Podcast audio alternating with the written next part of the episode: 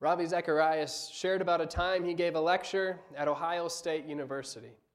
And as he was on his way to give his lecture, the host that was driving him took him past the Wexner Center for the Performing Arts. His host said to him, This is America's first postmodern building.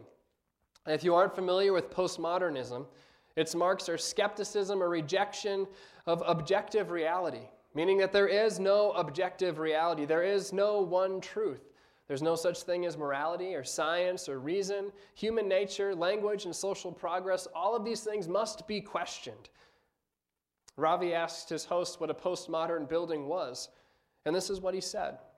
Well, the architect said that he designed this building with no design in mind. When the architect was asked why, he said, If life itself is capricious, why should our buildings have any design and meaning? So he has pillars that have no purpose. He has stairways that go nowhere. And he has a senseless building built, and somebody has paid for it. Dr. Zacharias responded So his argument was that if life has no purpose in design, why should the building have any design? His host said, That's correct. And then he asked his host this question Did he do the same with the foundation? And there was no response. Dr. Zacharias uses this story to prove his point on how important the foundation is. He says, You see, you and I can fool with the infrastructure as much as we would like, but we dare not fool with the foundation because it will call our bluff in a hurry. A building's foundation is just that it's foundational. If you have a faulty foundation, it doesn't really matter how nice a house you have, or how nice a house you build it, or how well you build that house. It's going to be worthless. If you have a firm foundation, however, then you have something worth building upon, something that will stand the tests of storms and time. In his Sermon on the Plain in Luke chapter 6, Jesus teaches the crowds what a firm foundation looks like and why that firm foundation is so important. I'll invite you to open your Bibles with me to Luke chapter 6 as I read verses 46 through 49. Again, that's Luke chapter 6, beginning at verse 46 and reading through verses, verse 49. And again, I'll invite you to stand out of respect for the gospel. Reading in Jesus' name Why do you call me Lord, Lord, and do not do what I say? Everyone who comes to me and hears my words and acts on them, I will show you whom he is like. He is like a man building a house who dug deep and laid a foundation on the rock. And when a flood occurred, the torrent burst against that house and could not shake it, because it had been well built.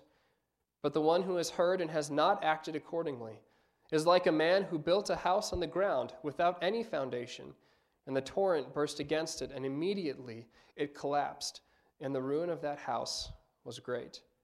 Father God, these are your words, and your word is true. We pray this morning that you would help us to build our lives based on this firm foundation of your word and of this inerrant, infallible, inspired truth. We thank you again for your word, and Father, we pray that you would speak to us through your word here today. In Jesus' name we pray. Amen. You may be seated.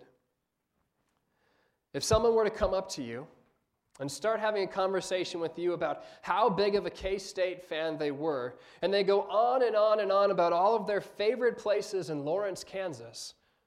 Would you believe them?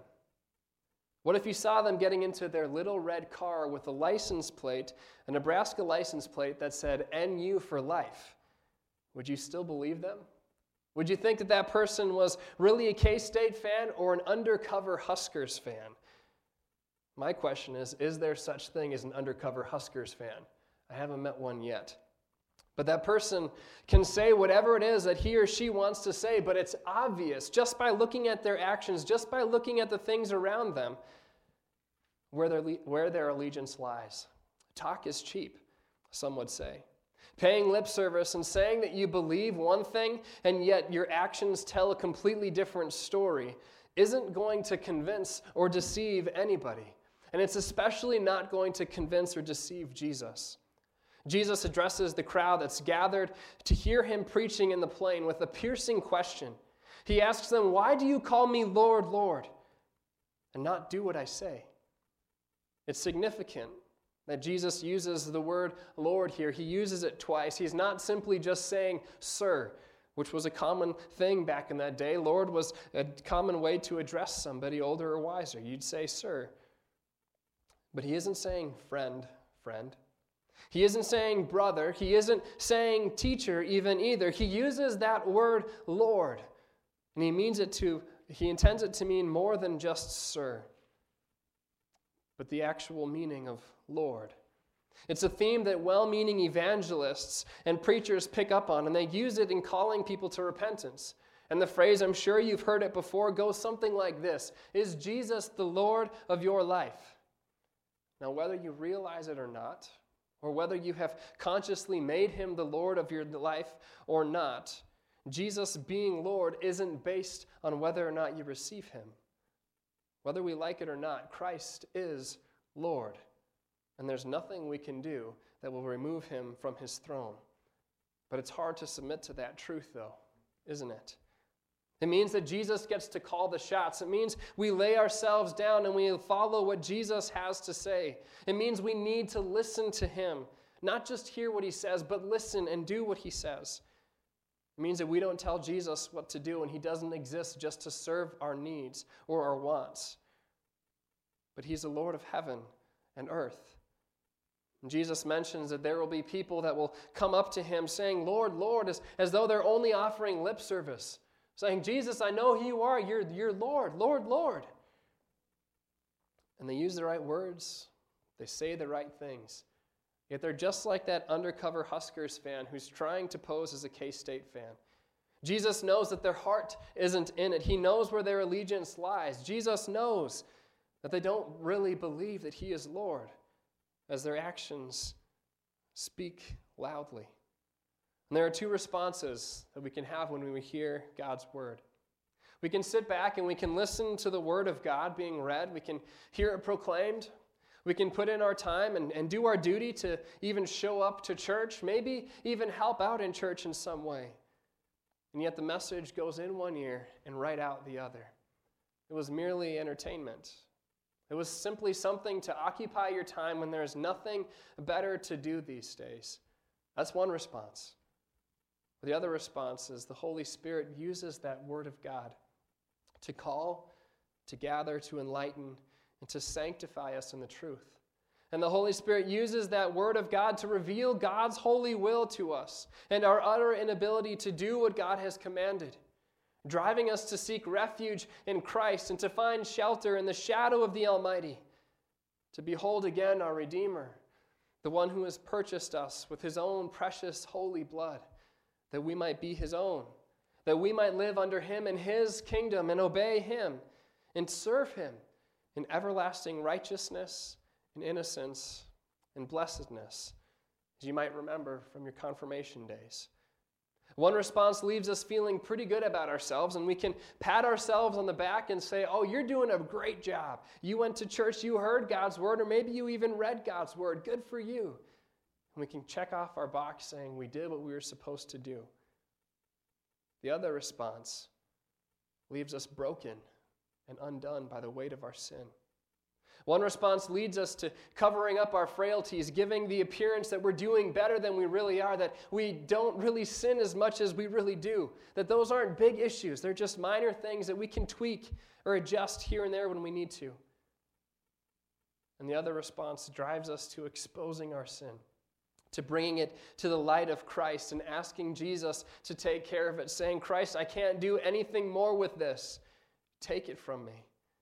Forgive me from this. The two responses couldn't be more opposite.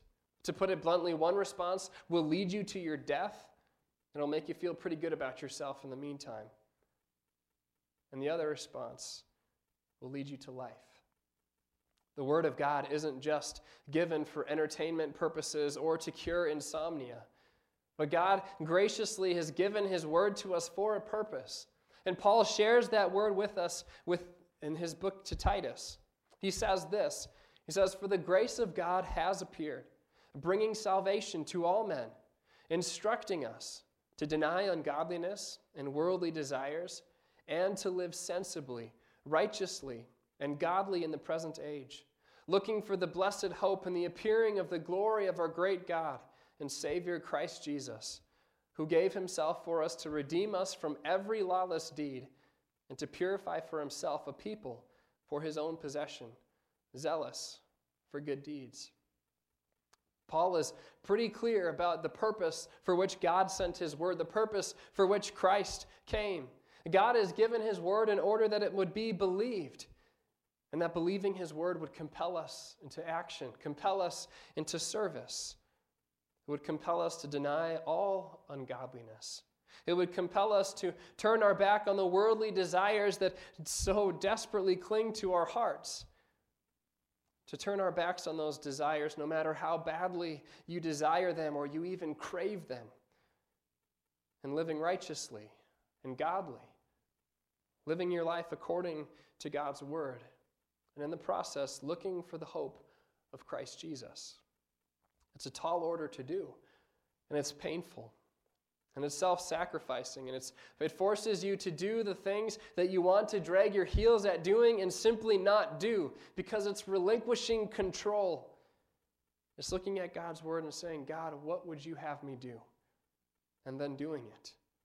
And doing what God has commanded is hard work. And more often than not, we simply don't want to do it.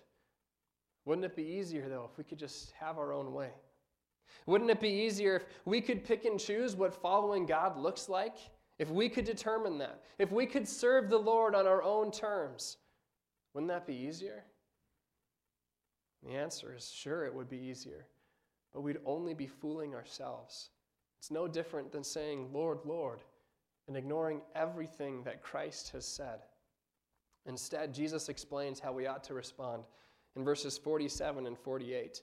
Jesus says this He says, Everyone who comes to me and hears my words and acts on them, I will show you whom he is like. He's like a man building a house who dug deep and laid a foundation on the rock. And when a flood occurred, the torrent burst against that house and could not shake it because it had been well built. The focus of Jesus' words here aren't on this man's action who built the house.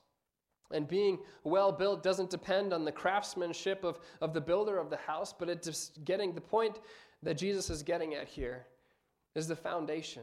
What makes this house sturdy and able to stand the stretches of time and the storms in this life is the foundation upon which it sits. What makes or breaks the building in verse 48 and 49 is the foundation, again, upon which it's built. So, what is that foundation that Jesus is referring to here? He says the foundation is the rock. And the rock here is definite. Not just any rock will do. You can find rocks wherever you go. And you can think this is a nice place to build. But Jesus is specific here. He means there's one rock, the rock. There is only one foundation. And Jesus tells us what that foundation is in verse 47. He says this Everyone who comes to me and hears my words that rock is Jesus. That rock is his words. And the rock is the same for every person. Jesus doesn't stop there, though. He continues with a call to action. He includes this He says, Whoever comes to me and hears my words and acts on them.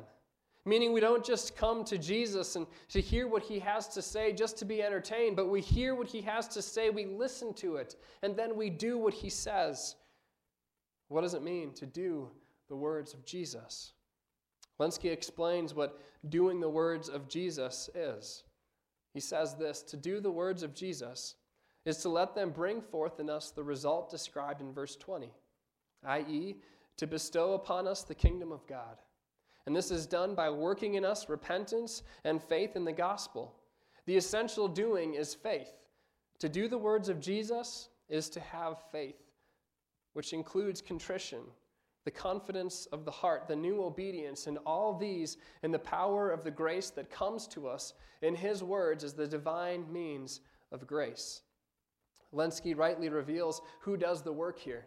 It's the living and the active, powerful Word of God.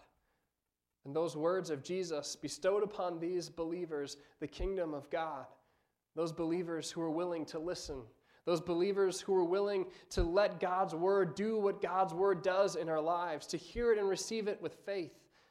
The word of God drives these hearers to repentance and faith. It drives these hearers to admit their sin. It drives these hearers to look at what Christ has said in, in Luke chapter 6 and realize, I cannot do this. And it causes them to repent from their own desire to be their own lords. And it causes them to believe in Jesus. To believe in Jesus not merely as a historical figure, but the confidence and assurance that God is gracious to us in Christ Jesus. The world that we live in is broken by sin. And because of that, there will be storms in our lives. And we find ourselves in one even now. And maybe you're somewhat isolated from the storm, or maybe you're, you're in the midst of it. For many, there's no bright light at the end of the tunnel. There's nothing that the government can do that can make this period simply go away. Storms can cause us to lose our bearings. Storms can bring up doubts and questions that we've had, but we've never had the courage to ask, at least not out loud. Questions that turn our attention from the rock, from the rock of Christ and His Word, His inerrant Word, his, which is always true. That Word that tells us that God is gracious to us in Christ. And leads us to ask the questions Is God good? Can He be trusted? Is he punishing me for something? Is God judging the world right now? And it causes us to look around us for the answers. It causes us to look inside of ourselves, to look at what we've done last week for the answer to those questions. When all along the answer is right in our hands, in God's Word. And yet we leave the foundation for something else, for anything else. It's times like these, it's questions like these where we have to return to the rock, where we have to rest in the solid foundation of Christ and Christ's righteousness, that finished righteousness that He has accomplished for you through Him alone. It's times like these where we need to revisit again the words of Christ. And it's times like these that we need to be doing these words of Christ, letting that word penetrate our hearts and our souls, hearing again who Jesus is, and trusting in what he has done for us. The firm foundation upon which we must build our lives is the unchanging God who has revealed himself in Scripture for our salvation. And that foundation is this that God the Father has sent his Son, Jesus Christ, to accomplish salvation and forgiveness which is delivered to us through the Holy Spirit. God Almighty, three in one, working collectively together as one for the purpose of our salvation. As the psalmist writes in Psalm 62 God alone is my rock and my salvation, my stronghold, and I shall not be shaken. Jesus mentions in this passage here that there are other places upon which to build. He says, on the ground without any foundation. And just as that rock that he had previously mentioned was definite, it's not a rock, it's the rock, so here this ground isn't any ground, but it is the ground. It's definite. Jesus is referring to something specific here. One theologian defines it as this all the teachings and all of the doctrines that are not the words of Jesus. He goes on to explain it as merely hearing the word by church attendance, or more regarding the righteousness that God requires as being only civil righteousness, a moral life according to the world's approval, omitting true contrition and relying on historical faith, modernistic faith which emasculates the gospel. The ground that he's referring to is simply living a good life that if you live a good enough life, if you have enough good deeds that you can bank on, then that's the foundation that you build your life on. Or if you've gone to church enough, or if you've learned enough Bible passages, or if you've read the Bible from cover to cover enough times, then you'll be good to go. Or if you live a good enough life that you don't have any sin to repent of, and you convince yourself that you're pretty good, can be easy for us to build our lives on these facades because we want to believe it. We want to believe that we're better than we really are. We want to believe that we're not as messed up as Scripture says that we are. We want to believe that there's more to us than just sin and death in the depths of our hearts. Yet God's word is clear. For all have sinned and fall short of the glory of God. And there is no foundation for us upon which to build our lives, even though we try to. At the end of the day, the ground upon which this person builds is their own ideas, their own actions, their own convictions, their own opinions, based on their own concept of God. Ideas like God has given us His Word, but that's outdated, that's old fashioned. I don't need to read it. I don't need to study it. Me and Jesus are okay and we're good to go. So you can take your religion, your Christianity, and go someplace else because I've got this personal relationship and that's it. That doesn't exist outside of God's Word. Or we can tell ourselves there's too many rules and regulations in God's Word. Don't worry about those, don't bother with those. But again, it's no different than saying, Lord, Lord, and ignoring everything that Christ has said. And so we come up with our own foundations and we craft for ourselves gods who exist to serve our own ideas, gods who exist to make us comfortable, gods who exist to make us happy, gods who exist to make us wealthy, gods who exist to do what we want. We want our own gods to answer to us. Our own reason, our own ideas, our own our desires, our own convictions become the foundation we build our lives upon. But when the storms of life come, we painfully realize that these foundations are worthless. So the question that has to be asked is what price are you willing to pay in order to make your own God? Jesus concludes his sermon on the plain with the great ruin that comes with rejecting the true foundation for some handcrafted masterpiece that we develop.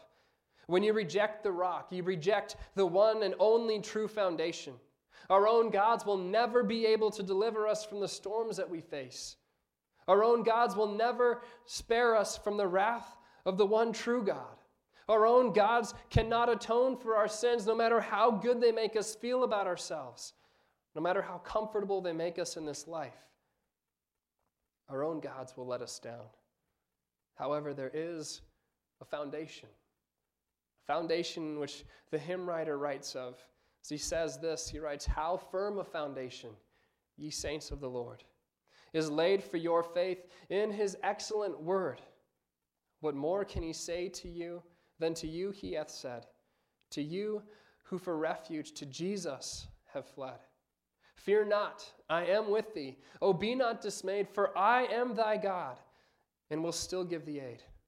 I'll strengthen thee, help thee, and cause thee to stand, upheld by my righteous, omnipotent hand. When we come to Jesus and we hear his words and we act on them, our foundation is secure. And we need not fear Jesus saying to us, Why do you call me Lord, Lord, and not do what I say? But when we come to Jesus and we hear his word and we write it off and dismiss it, say, oh, that's not important, we don't need that, then we are no different, or we are the people that Jesus is speaking to when he says, Why do you call me Lord, Lord? And do not do what I say. So today, come to Jesus, hear his words, and act on them. Believe in Christ. Know that God is gracious to us in Christ Jesus through what Christ has done in Christ alone. And build your life on the rock solid foundation that is the gospel. Let's pray. Father God, we do thank you and we praise you for your word. We thank you that your word is true and that in your word it, it does give to us instructions for how we are to live. But Lord, your word is more than that. Your word delivers to us Christ and Christ crucified. It reminds us what you have done in order to save us. And through your word, Lord, your Holy Spirit calls us to yourself. And that word is living and active and is able to pierce both bone and marrow, spirit and soul. And Lord, we pray that your word will do that today in our lives. And not just today, but each and every day. Help us, Lord, not only to be hearers of your word, but to be doers of your word and to build our lives on the truth of Christ and Christ crucified for us, and the inerrant, infallible Word of God. In Jesus' name we pray. Amen.